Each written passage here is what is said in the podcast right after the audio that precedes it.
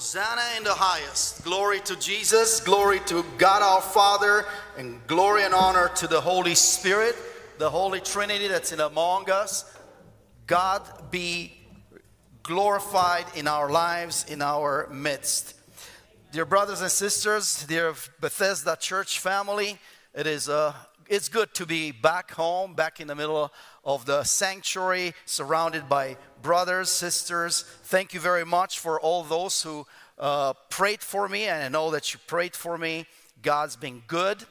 God uh, protected me and Brother Gabi, and we are back home and ready to continue to worship the Lord and serve Him together with Bethesda Church. Brothers and sisters, let's turn the scriptures to 1 Thessalonians chapter 4, the same passage that Pastor Simi has uh, read at the first part of the service. And I'll read the first eight verses from chapter 4. I'll read from ESV version. And here's Apostle Paul addressing the believers, the community from the church in Thessalonica. Finally, then, brothers and sisters, we ask you and urge you in the Lord Jesus that you, that as you receive from us how you ought to walk and to please God, just as you are doing, that you do so more and more.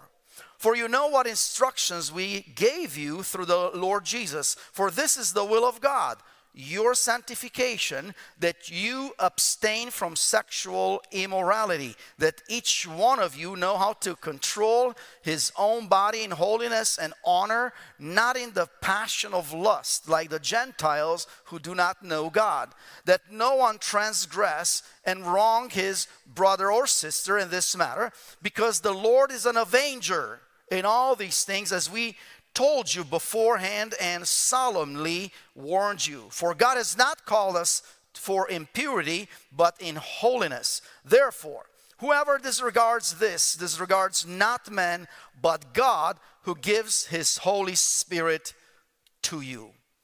Father God, we are before you and we need your Spirit to teach us, to take this word, this bread of life, and to break it down and to feed our souls. I pray, Father God, that you would give us a spirit of enlightenment, of understanding and discernment, that your word becomes alive and becomes uh, fruitful in our lives. Fruits that will bring glory to you, Father, in the name of Lord Jesus and through the power of the Holy Spirit. I pray for my own vessel. I'm a little tired, Lord, and I need to be energized by your spirit. I need that the Holy Spirit would come upon me, Lord. And in humility, I need you to enlighten me, to anoint me afresh, and to give me, Lord, your word to feed your people, to feed all of us as we growing into becoming like Jesus, your son and our Lord and Savior, in becoming every day more like Jesus and help us, Lord. And all God's people say, Amen. Please be seated.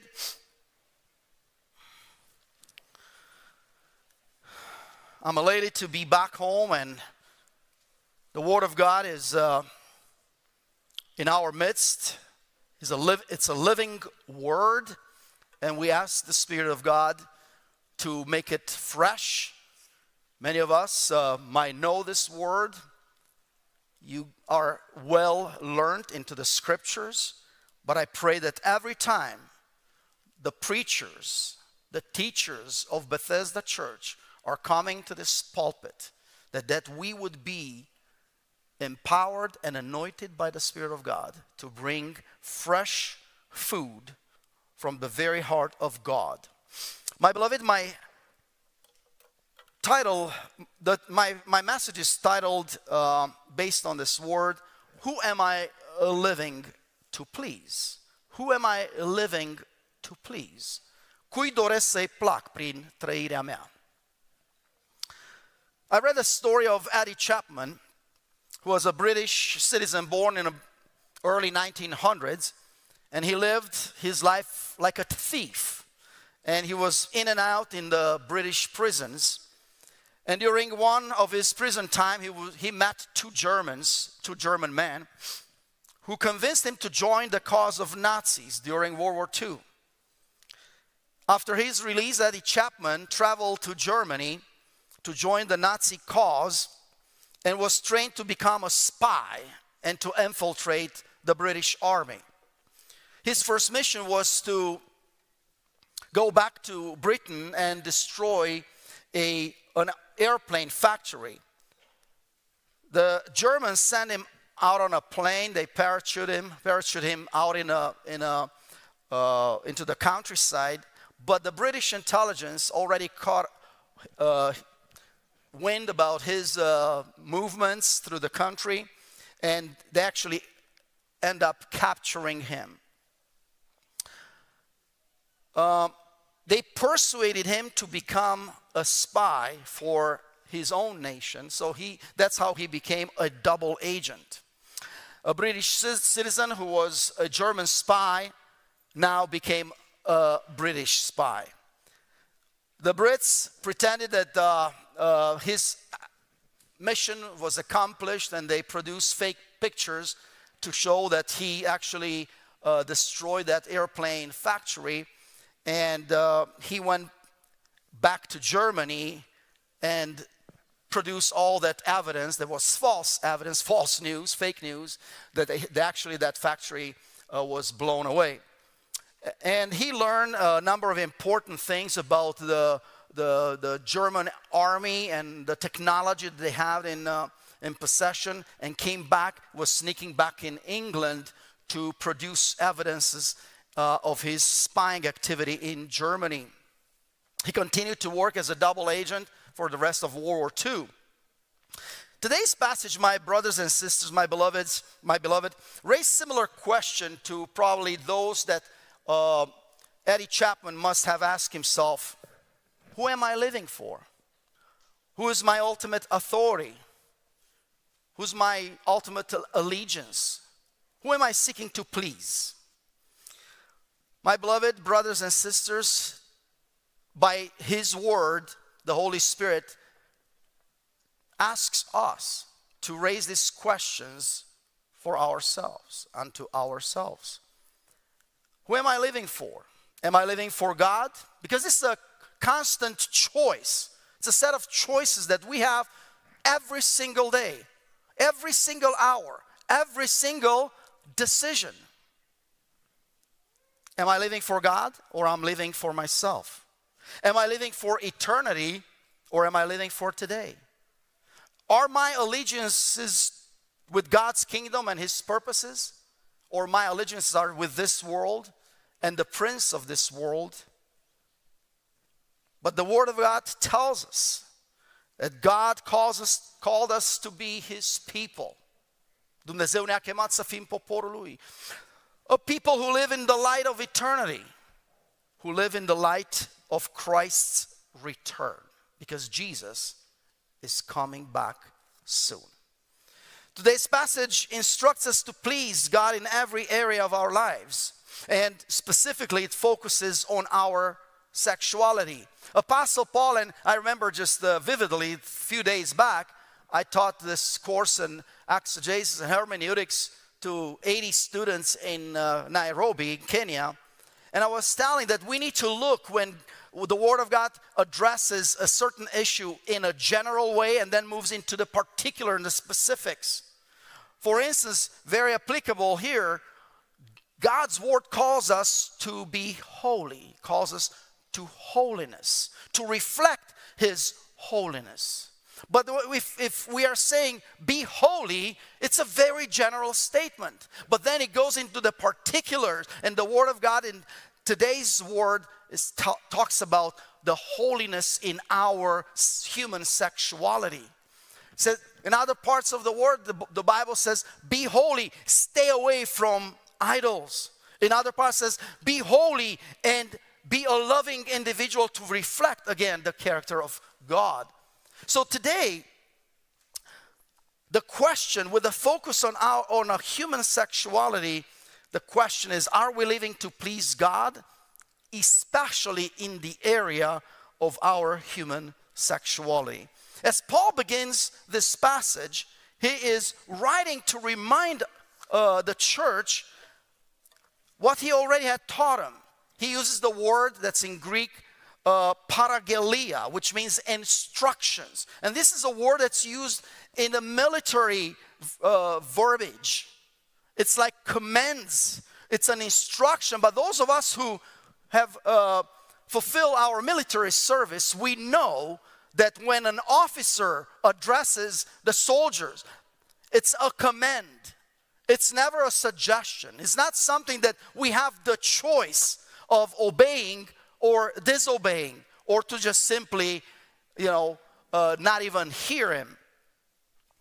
The Word of God using this paraggelia means it's a mandate, it's a God or divine command to all of His children, to all of His followers to be holy. And He reminds them that I talked to you about these things, and now I'm just recapping, I'm reminding you. What Paul has written here was, in, was inspired by the Spirit of God.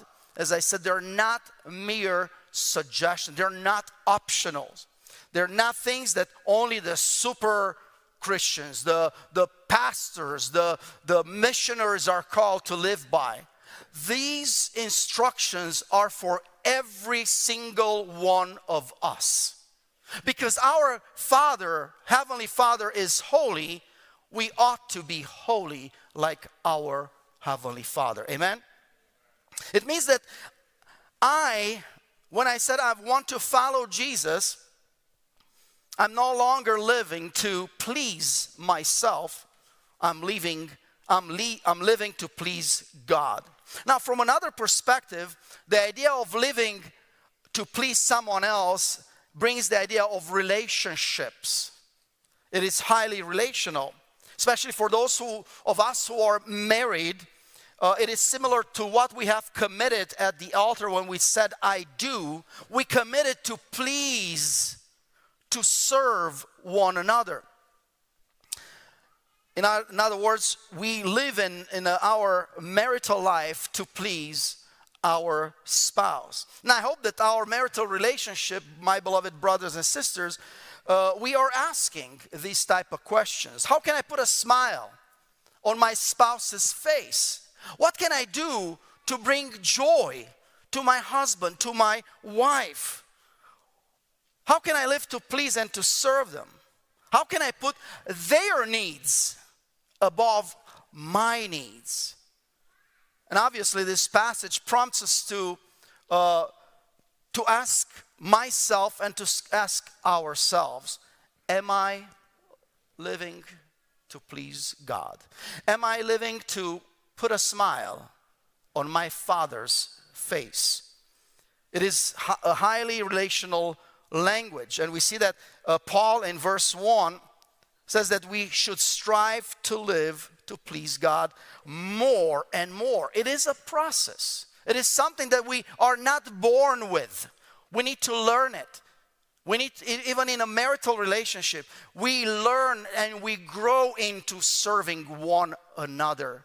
So it is with, with a spiritual walk, with our walk in this world. It is incrementally, as uh, 2 Corinthians 3:18 says, "By the Spirit of God residing and dwelling in us, we are being transformed from a stage to another." What's the final destination? In becoming more and more like Jesus, in his in attaining a resemblance of his character.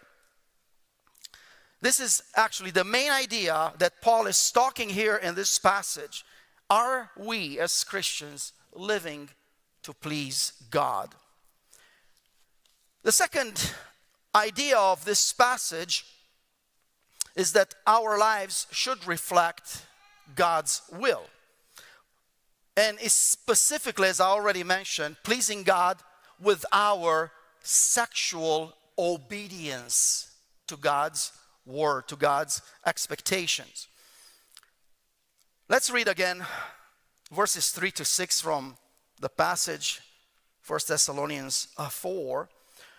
For this is the will of God, starting with 3. For this is the will of God, your sanctification, that you abstain from sexual immorality, that each one of you know how to control his own body in holiness and honor, not in passion of lust, like the Gentiles who do not know God.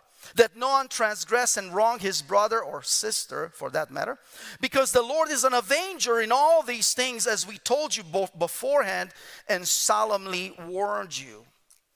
Apostle Paul, writing to the churches that he established, oftentimes he creates lists, lists in which he describes the things of the flesh or the things of the spirit for that matter. And Brother Simi mentioned some of them this morning. The, the fruit of the spirit is love, joy, patience, and so on. But when Paul describes or creates these lists of the things of the flesh, always he places at the top the first listed sin is sexual immorality. I'm going to give you a couple examples.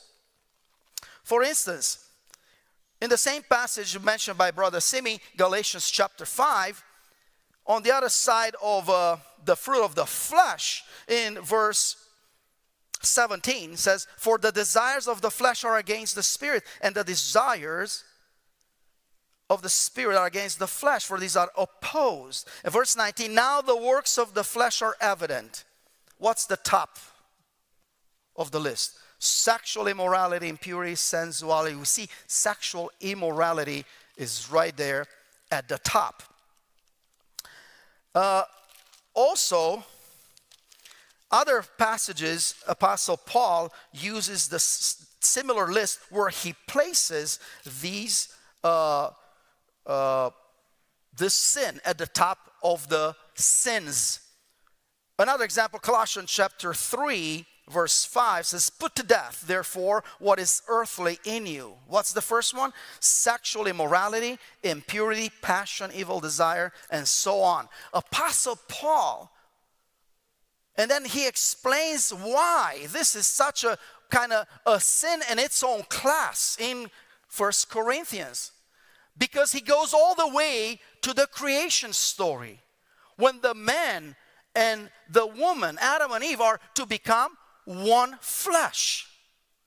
This is a sin in its own category worse than other sins because it's, it's done in your own in, in, in, in someone's own flesh in someone's own body Said, Are you going to take your body and make it one with a prostitute? Apostle Paul rhetorically asked that, said, Absolutely not. Because don't you know, don't you remember, as I taught you, that your bodies are temples of the Holy Spirit?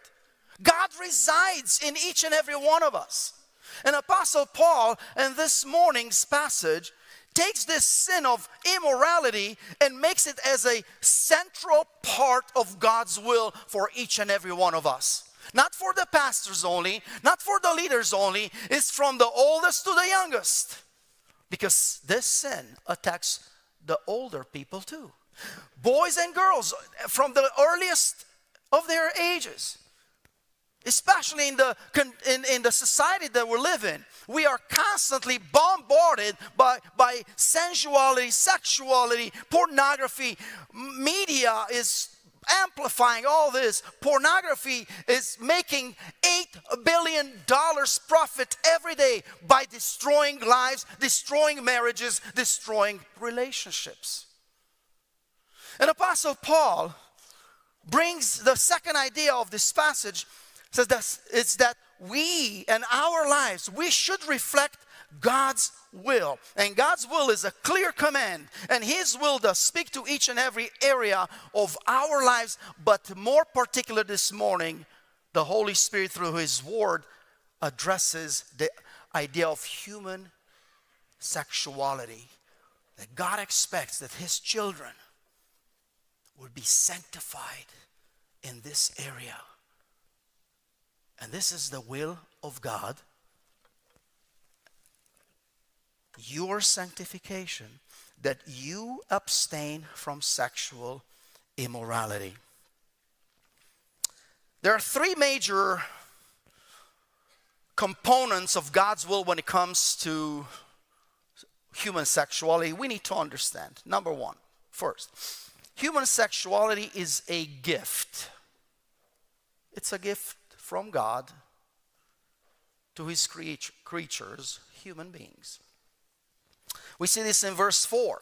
God said that there's a way we can have and enjoy sex that is holy and honorable, not in passions of lust like the Gentiles, but in holiness and honor.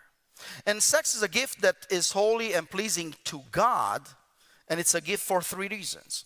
It is a gift first and foremost because God made it pleasurable. I know talking about sex and human sexuality sounds strange, but God is not ashamed to talk about human sexuality because it's a huge component of our lives. And God could have made marital life pretty boring, but He chose to add this pleasure.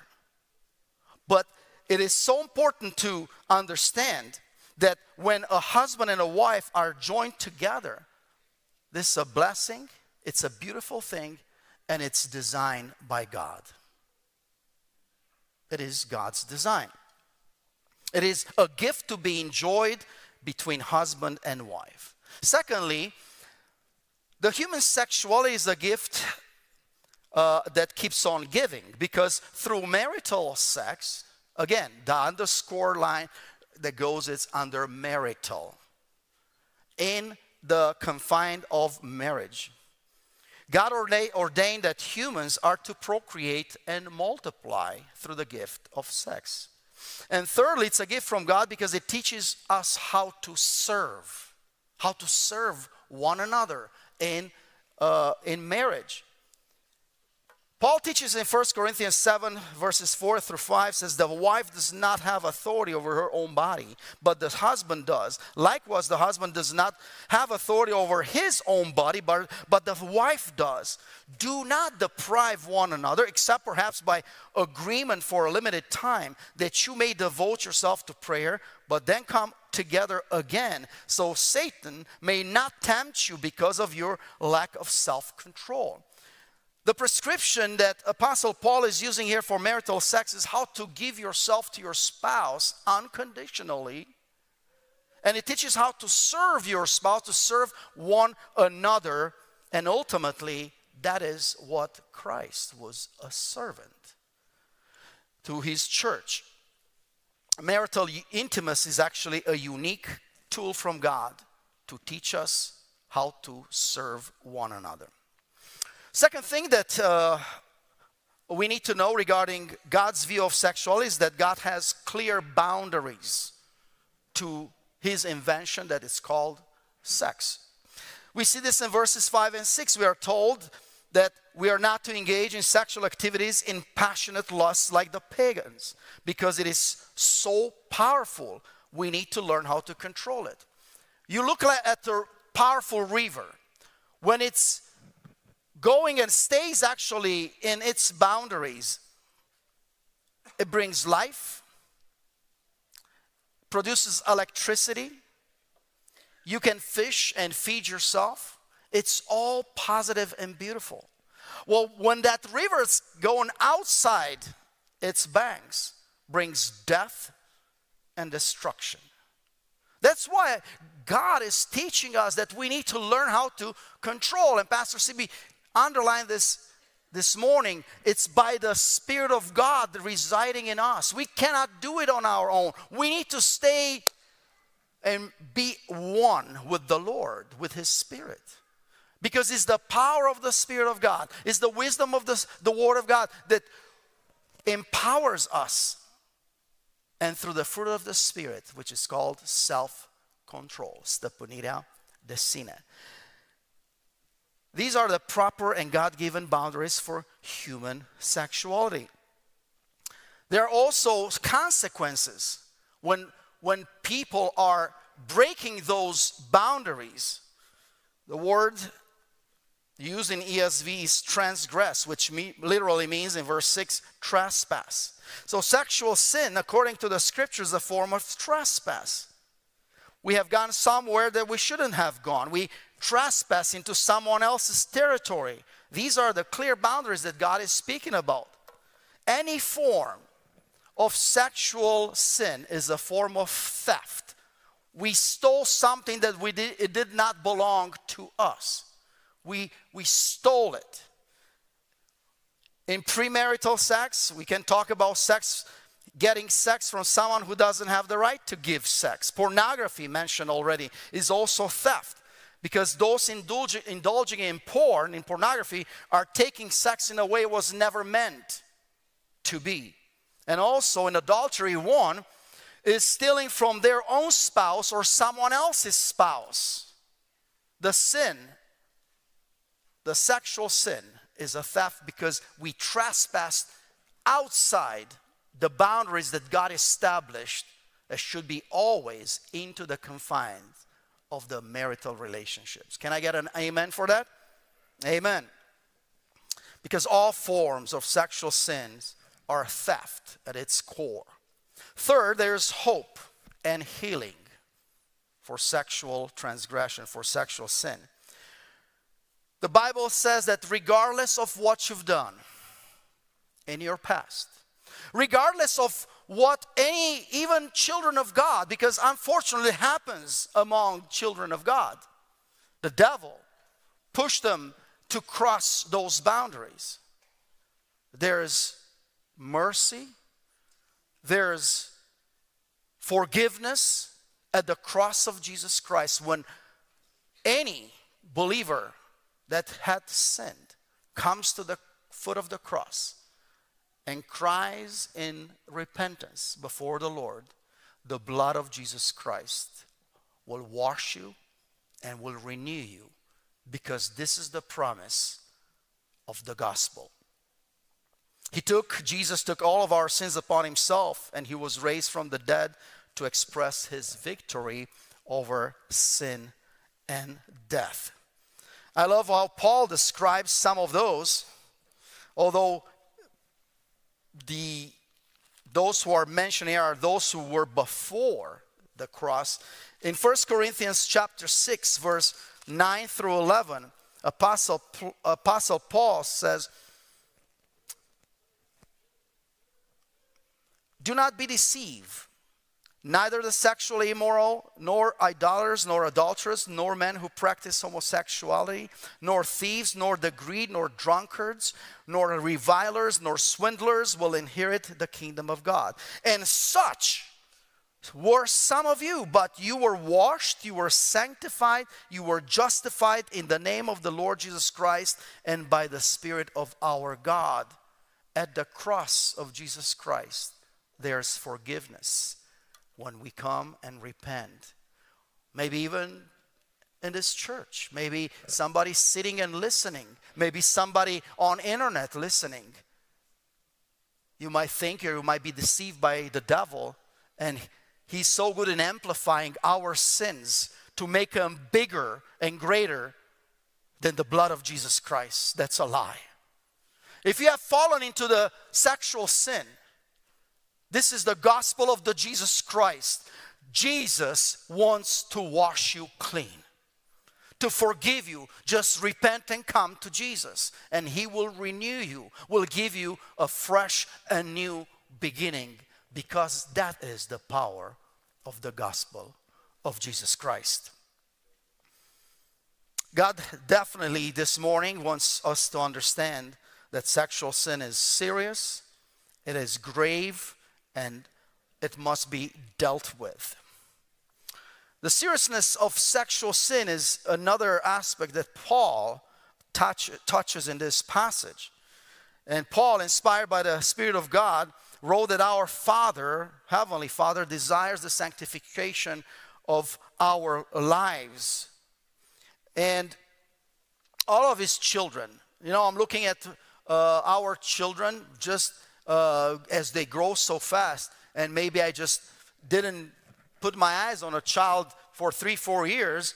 And just because that child resembles his mom or dad, I know that he is from Forgacho clan or for the Pusta clan or whatever because the resemblance is there. I know that Sila looks like Cornell. God wants us to look like Him. Our Father wants each and every one of us to be transformed into the likeness of His character. This is not uh, something that it is optional. It is something that God, God's will and God's command is that we should pursue holiness, sanctification of our lives. Sexual sin is serious because God will punish all sexual sins, all sins that are unrepented for and unconfessed and such unforgiven. On the judgment day, we will stand before Christ and be rewarded or punished for what we have done. And it is a reality, there are some consequences for sexual sin even in this life.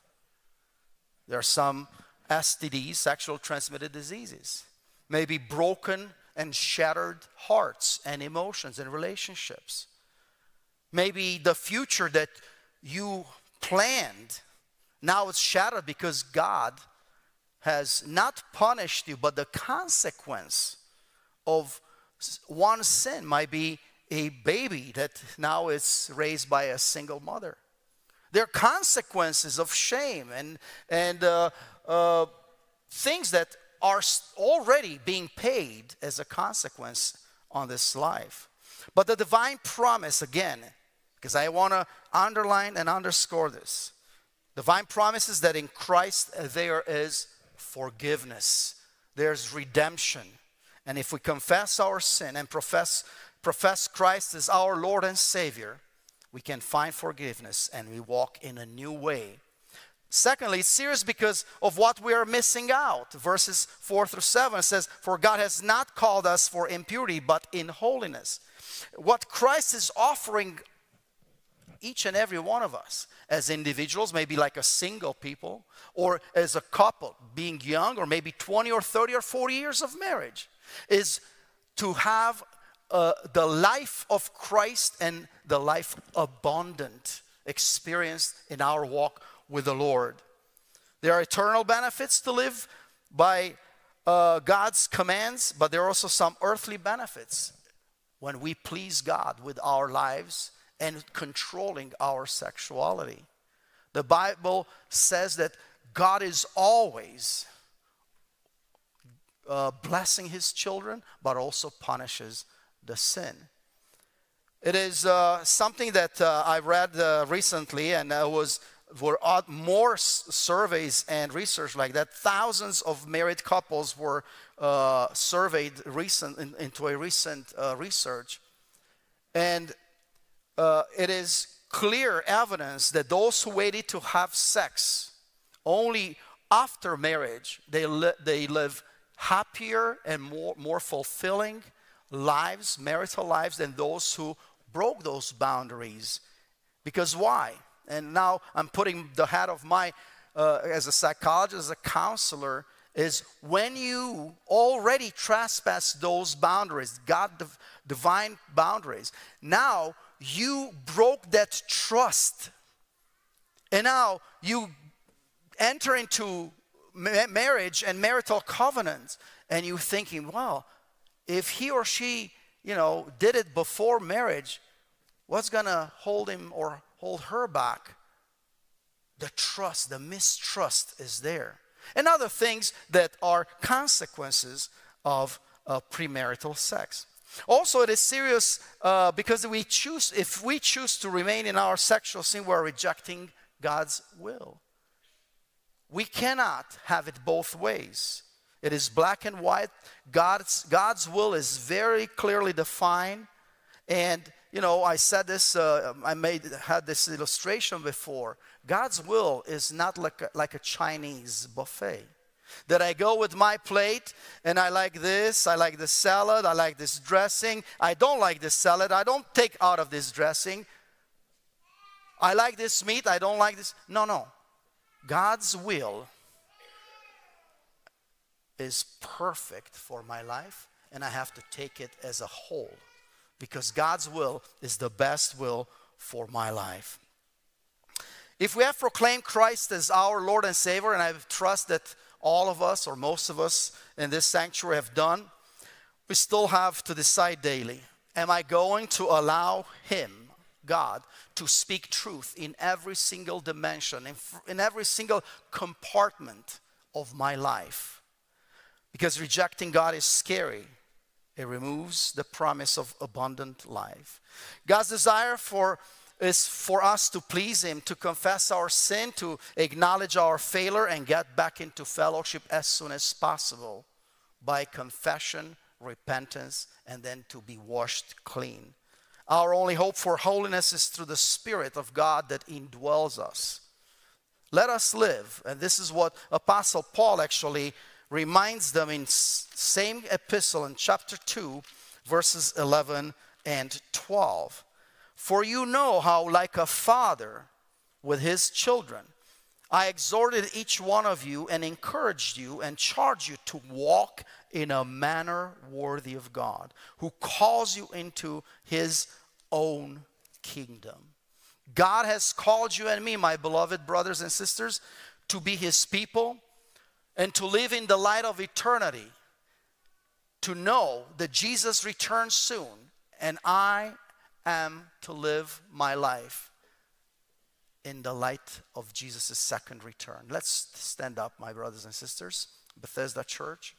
I believe that this morning the Spirit of God and the Word of God is calling you and me to strengthen our resolve. Like this is the language that's been used in Daniel chapter 1. That Daniel and his, his friends, they resolved before God that they will be untainted by the food or by the drinks from the king's table.